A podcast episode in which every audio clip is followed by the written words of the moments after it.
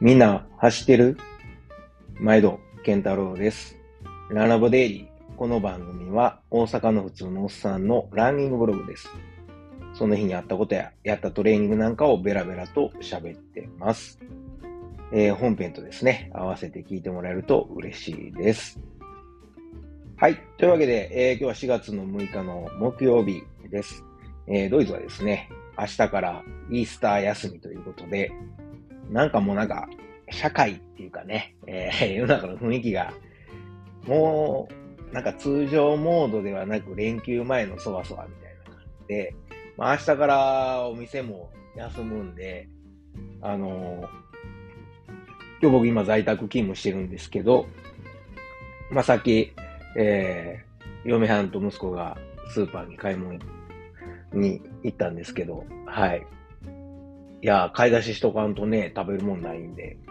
まあ言うてもうちは、えー、明日、明後日からかな。明後日から車で、ちょっと、えー旅行に行くつもりなので、はい。えー、まあそんないらんとは思うんですけどね。まあ帰ってきて何もないっていうのは困るし、はい。えーそんなドイツでございます。えー質問とかですね、コメント、えー概要欄の Google フォーム、もしくは Twitter でハッシュタグランラボケンタロウをつけて、ぜひぜひお願いします。ね、えー というわけで今回、えーコメントが来てるんですよ。やったー。はい。えー Google フォームからコメントをいただいております。えー番組内で紹介 OK ということでですね。はい。えーアッキーさんから、ね、えーアッキーさん、ありがとうございます。皆さん、アッキーさんといえば、あの、アッキーさんですよ。えー何回かご紹介させていただいているオーストリアのアッキーさんだ。言っていいかな？いいよね。はい。えーオーストリアのアッキーさんです。ね、えーこの間のウィーン出張でもお世話になりました。というわけで、コメントをご紹介しますと、ケンタロウさん、パリマラソン、無事完走しました。イエーイイエーイ、ね、イエーイって書いてあるんですよ。はい。最近、腰だけではなく、足にも痛みが現れ、完走できるか不安でたまりませんでした。連絡する、ん？連続する坂道に石畳の道。決して楽なコースではありませんでしたが、美しい景色、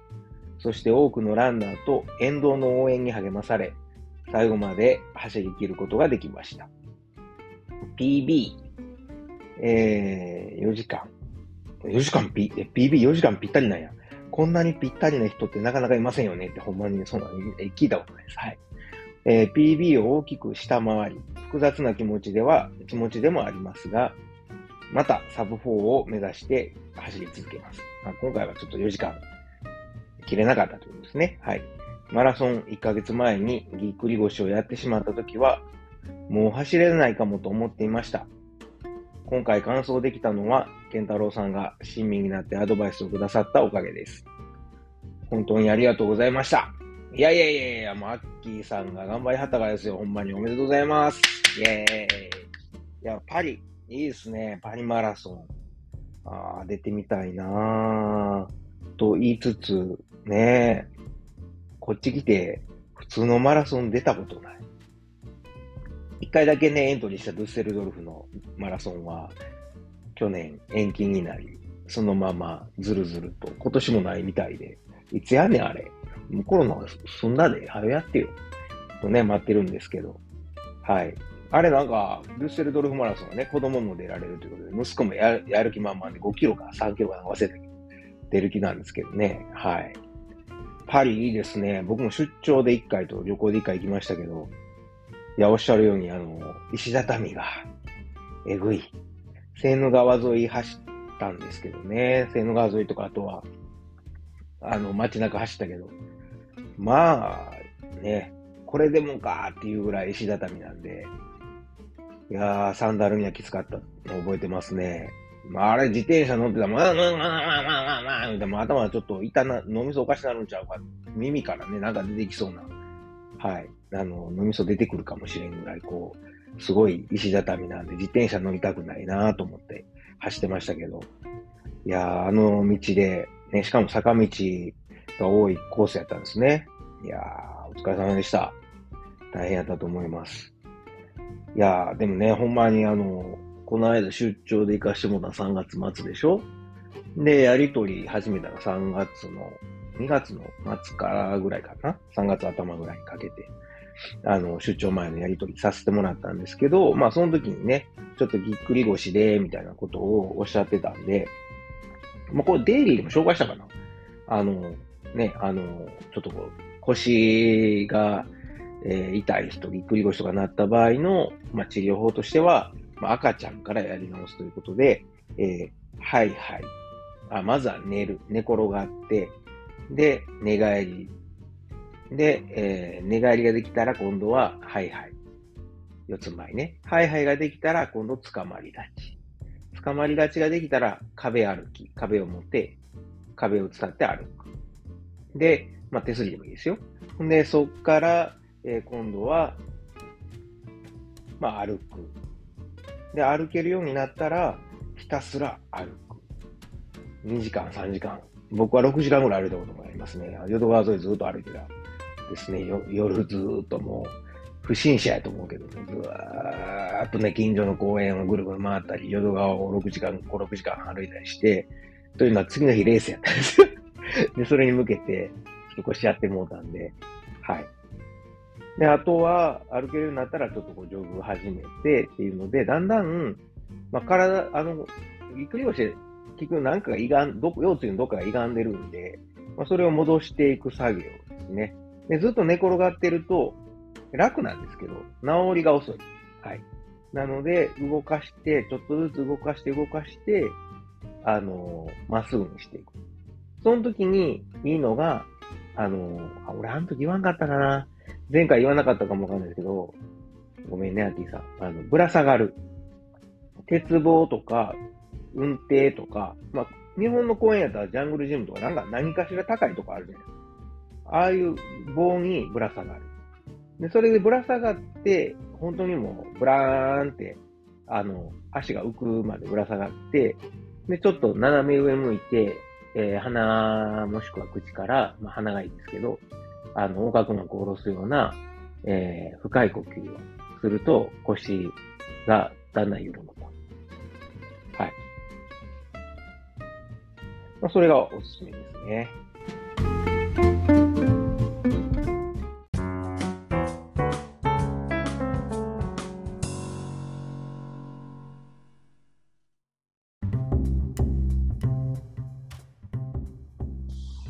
はい。えーと、なんかすごい中途半端なところで一回切れたんですけども、ちょっとまあ、あの、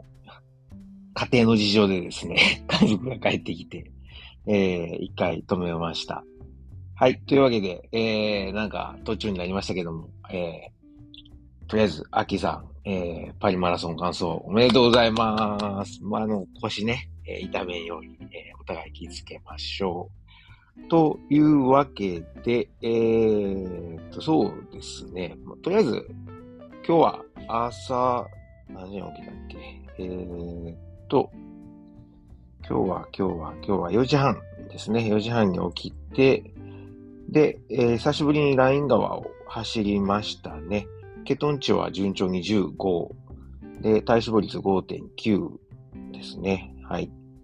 で、えー、っと、今日は久しぶりにライン川を20キロ走って、何番だっけ？えー、っと、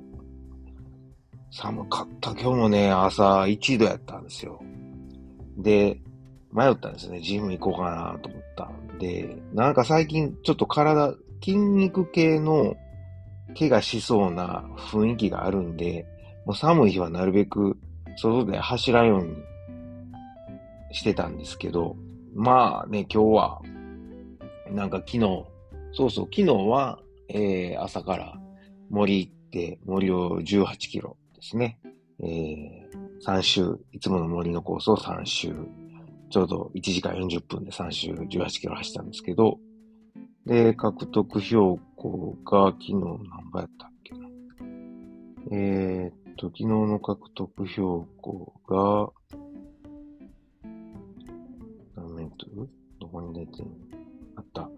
333。細かいな。ちょっとね、これはあのー、なんや、カロスのペース2は、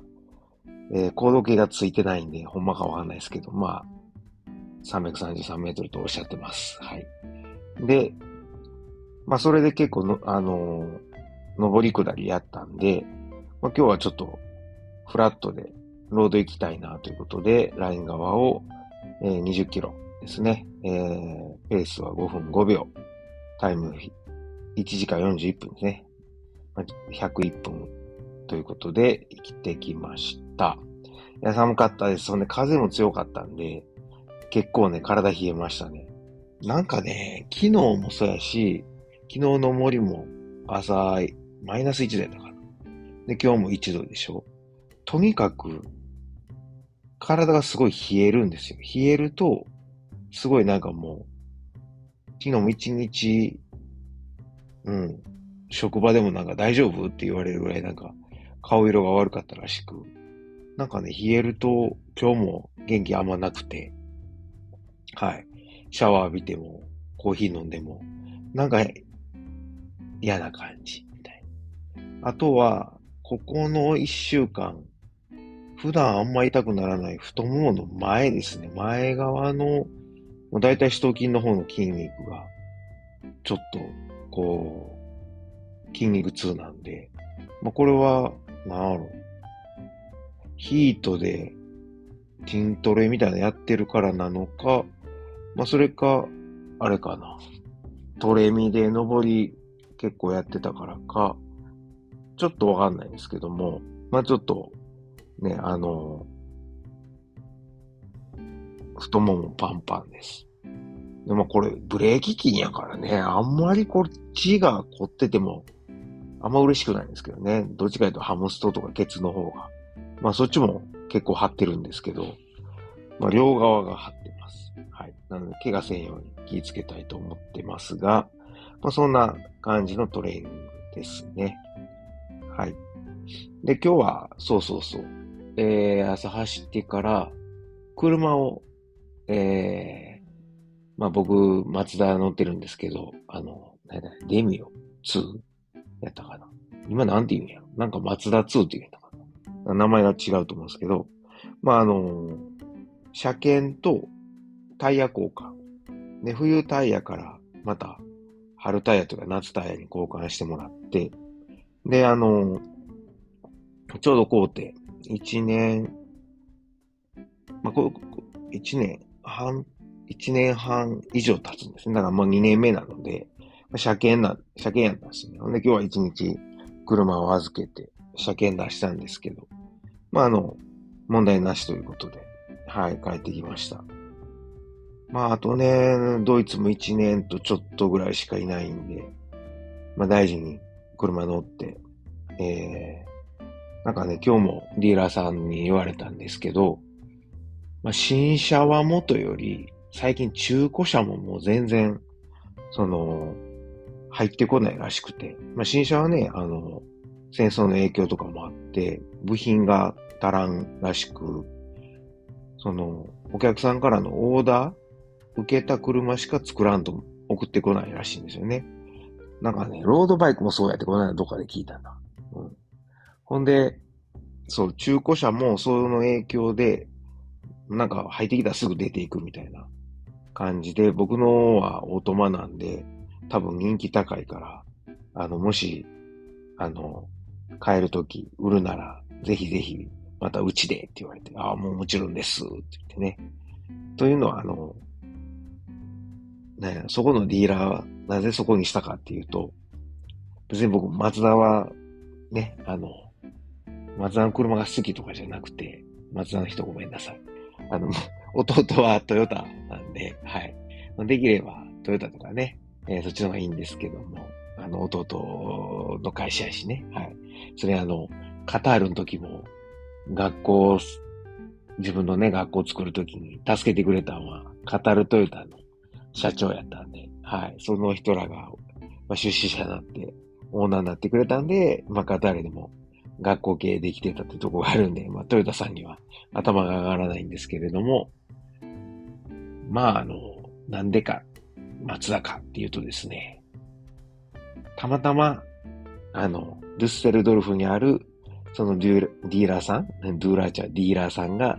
日本人のね、えー、おばちゃんのスタッフがいるんで、まああの、ドイツ語で車買うのはやっぱ怖かったんですよね。で、何かあった時とか、詳しい説明を英語で聞いても、その単語がわからんとかあるんで、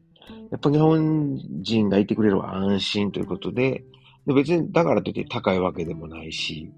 その人はもうずっと日本、あの、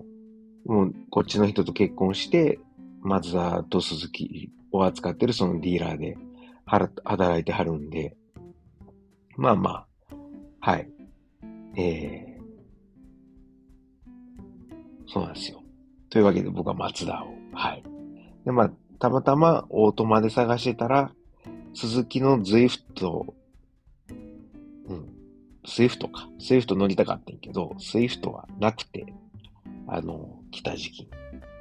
で、まあ、あの、うん、コロナの影響で、なかなか入ってけへんねんって言われて、じゃあ、あれやつで何かありますか？って言ったら、ちょうどね、見に行った一週間後ぐらいに、その、マツダのデミオ2が入ったんで、で、それで今乗ってるんですけども。まあね、橋の関係ないけど。まあでもあの、トレーラーの大会とか、えー、いつも森走りに行くとか、いう時はもう重宝してますね。結構荷物も乗るんで。はい。で、えー、今日の話題というか、あの、昨日、おとついぐらいからかな、ネットフリックスで面白いあのドキュメンタリー映画見出して、ほんと短いんですけど、1時間半ぐらいで終わる映画なんですけど、あの、ザ・ゲーム・チェンジャーズかなあの、英語の題名。日本語はゲームチェンジャーだったと思うんですけど、まあ、ザ・ゲーム・チェンジャーズっていう映画がめちゃくちゃ面白くて、これは、あのー、まあ、食生活に関する、あのー、ドキュメンタリー映画で、あんまり言うとネタバレになるんであれですけども、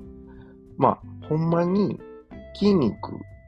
とか、筋肉作ったり、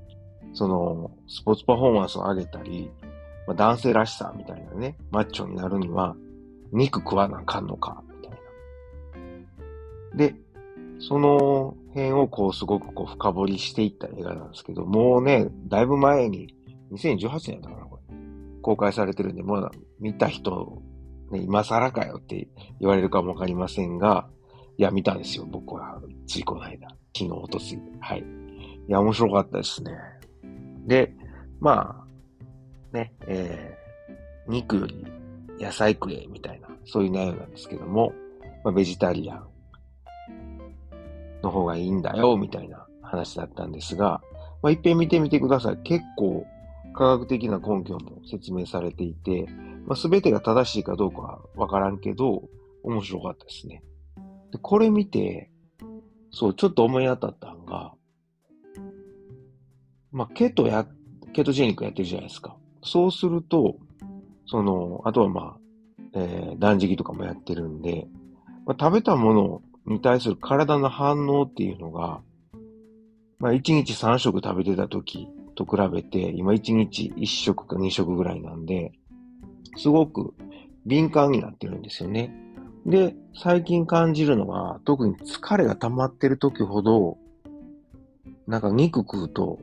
ちょっと調子悪いっていうか、逆になんかしんどいみたいな時があって、あと、チーズとか、えー、ヨーグルトとか、体にいいって言われているはずやねんけど、なんかね、なんてやろ、直感っていうの？体の反応というか感覚的に、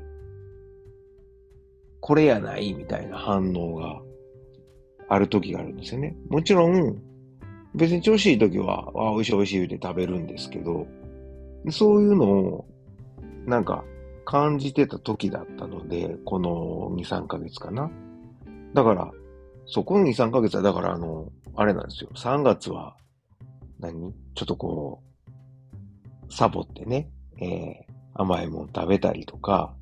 あの、炭水化物ちょっと取ったりとかもしたり、逆にまあ、けど、普通にやってたりしてたんだけど、うん。なんか、そういうこともしたから余計になんかこう、ま、食に対する反応っていうのがすごい敏感になってるのかなとは思うんですが、で、この、ちょうどね、ドキュメンタリー映画を運命的にっていうか、タイミングよく見たんで、もしかして、これ？とか思ったんですね。で、まあ、どれかっていうと、あの、別に無理して動物性タンパク取らんでも、植物性タンパクで十分やっていけるのではっていう感覚が芽生えてきて。で、まあ、今まだ冷蔵庫とか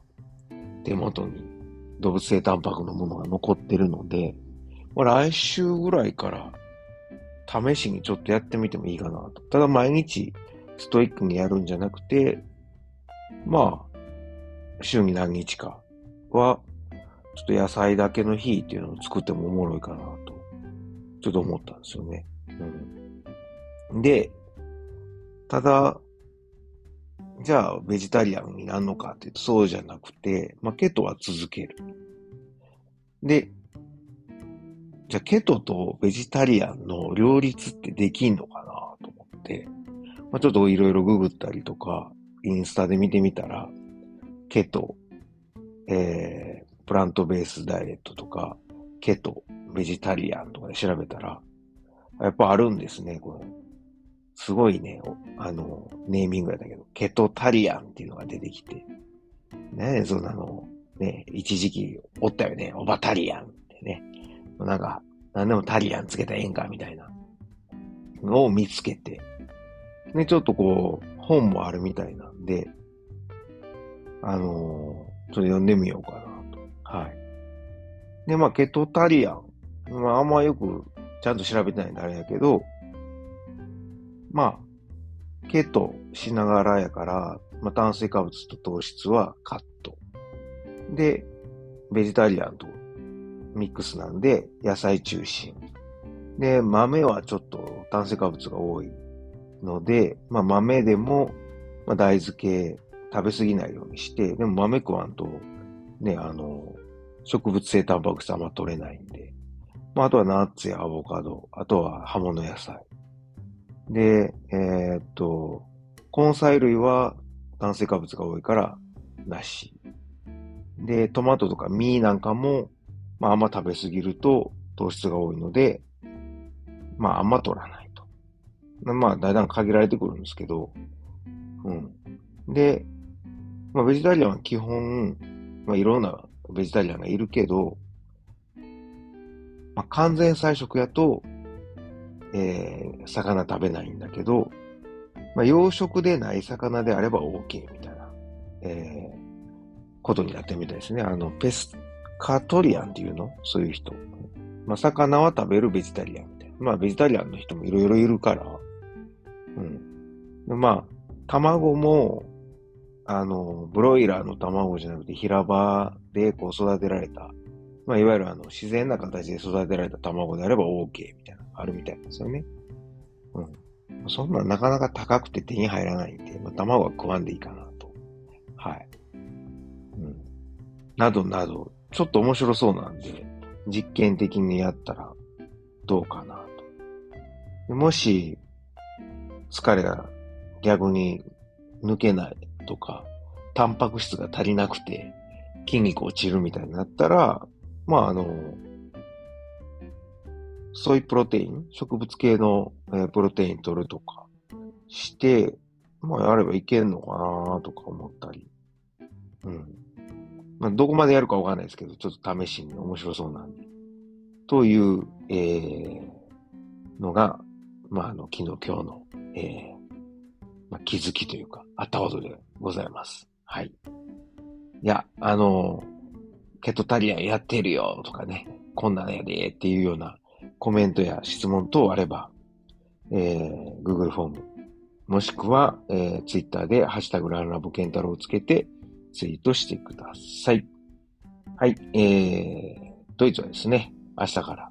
まあ、初めにも言いましたが、イースターで、僕は4日間の連休に入ります。皆さん、えー、ね、あと1日仕事頑張って、良き週末をね、お過ごしください。というわけで今日も最後まで聞いてくださってありがとうございます。ほなまた。おやすみなさい。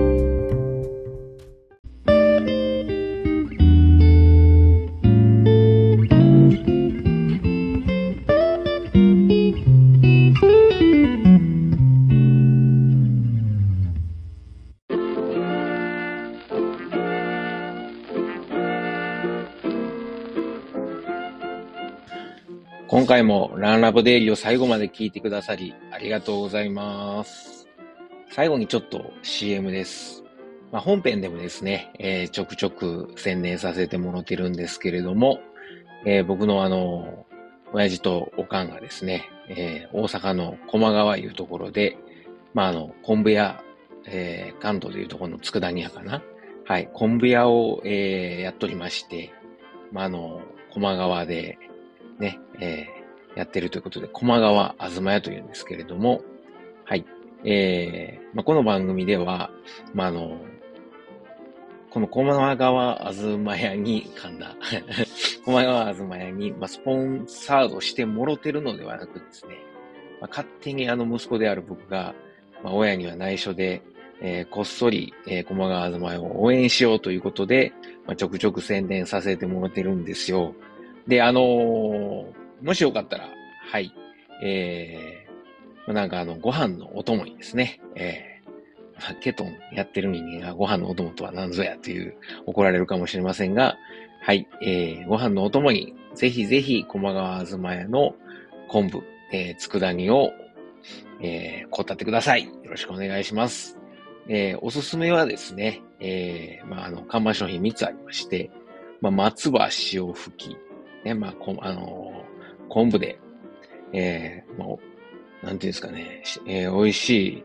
えー、塩吹き昆布をですね、あのー、松の葉のように刻んで、まあ、食べやすくしたと。もうこれはおにぎりに入れてもええし、お茶漬けにしても、さらっと食べられるのでおすすめです。僕はちなみにあの、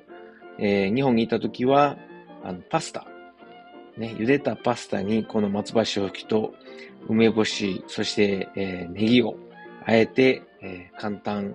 和風パスタを作って食べてました。まあ、美味しいです。それから、えー、大阪言うたら、松茸昆布。はい。しののめという、えー、松茸昆布があるんですが、もう本当にあの、でっかい、えー、松茸の、えー、佃煮がですね、入った、えー、昆布です。昆布ですって言っても変な感じですけどね、昆布の佃煮と、えー、松茸の佃煮が一緒になったもので、これはもう絶対満足してもらえると思うんでね。えー、まあ、これは何やろ、大阪土産にもなるし、まあ、ご飯と一緒に食べる、もう最後の締めにね、えー、食べてもらうのもいいですし、あの、弁当のお供に入れてもらってもいいですし、ちょっと、えー、ちょっと贅沢したいときに、はい、えー、松茸昆布、しののめ、ぜひ試してください。最後にですね、えー、まあ、もうあの、駒川あずまいの3枚看板の、えー、最後、ね、もう僕の一押しなんですけど、ちりめん山椒です。昆布ちゃんやんけっていうツッコミがね、えー、来そうなんですけれども、あの、じゃこですね。じゃこと山椒を一緒に炊いた、えー、もので、もうめちゃくちゃうまいです。これはご飯にも合うし、そのまんま、あの、まあ、これはちょっとけどですね、もうそのまんまつまみにして、えー、食べてお酒のあてにしてもらったらいいと思うので、えー、ぜひぜひ。もうこれもあの、おにぎりにも合うし、ご飯にも合うし、お茶漬けにも合うし、そのまま食べてもええし、山椒好きの人にはたまらないと思いますんで、ぜひ、えー、試してください。佃煮、えー、他にもいっぱいあるんですけれども、特にあの、お弁当に使える、ま、昆布が入った、えー、ふりかけとかですね、あのー、そういうご飯のお供がいっぱいあります。それ以外にも、まあ言うたら昆布言うたらね、だしですよね。えー、お鍋の、ね、だしを取る用のだし昆布。まあ、あの、鍋だけちゃいますよね。汁物なんかにも。ぜひぜひ作ってもらえます。うちのだし昆布は、あの、お寿司屋さんとか、えー、うどん屋さん、蕎麦屋さんなんかにも、あの、作ってもらってる、ほんまに、えー、昆布を扱ってますんで、もしよかったらですね、えー、佃煮と一緒に、えー、お買い求めいただけるとありがたいです。はい。もうこれは、あの、こう、ダッシュコブはですね、料理以外にも、ちょっとあの、3センチか4センチぐらいの長さに、ハサミでカットして、で、あのー、何？麦茶とか、あの、作る用のあの、容器に、えー、だし昆布入れて、で、あの、水張っといてもらうと昆布水ができますんで、それを冷蔵庫で保管しとくと、もうあの、料理の時にそのまま使ったり、あとは、あの、それを沸かしてお茶漬けにかけたりしても美味しいし、あとは、そのまま飲む朝一の、えー、目覚めた時の水とかに飲んだりとか、まあ、普段の飲む用の水として使ってもらうと、まあ、あの、昆布のミネラルたっぷりのお水なんで、えー、お腹の、えー、調子を整えるのにもぴったりです。はい。というわけで、えー、長々と喋りましたけれども、えー、駒川あずまえの、えー、CM でした。はい。えー、ぜひですね、私のささやかな 親孝行にね、えー、協力すると思って、えー、もしよかったらご検討ください。今日も最後まで聞いてくださってありがとうございます。ほなまた。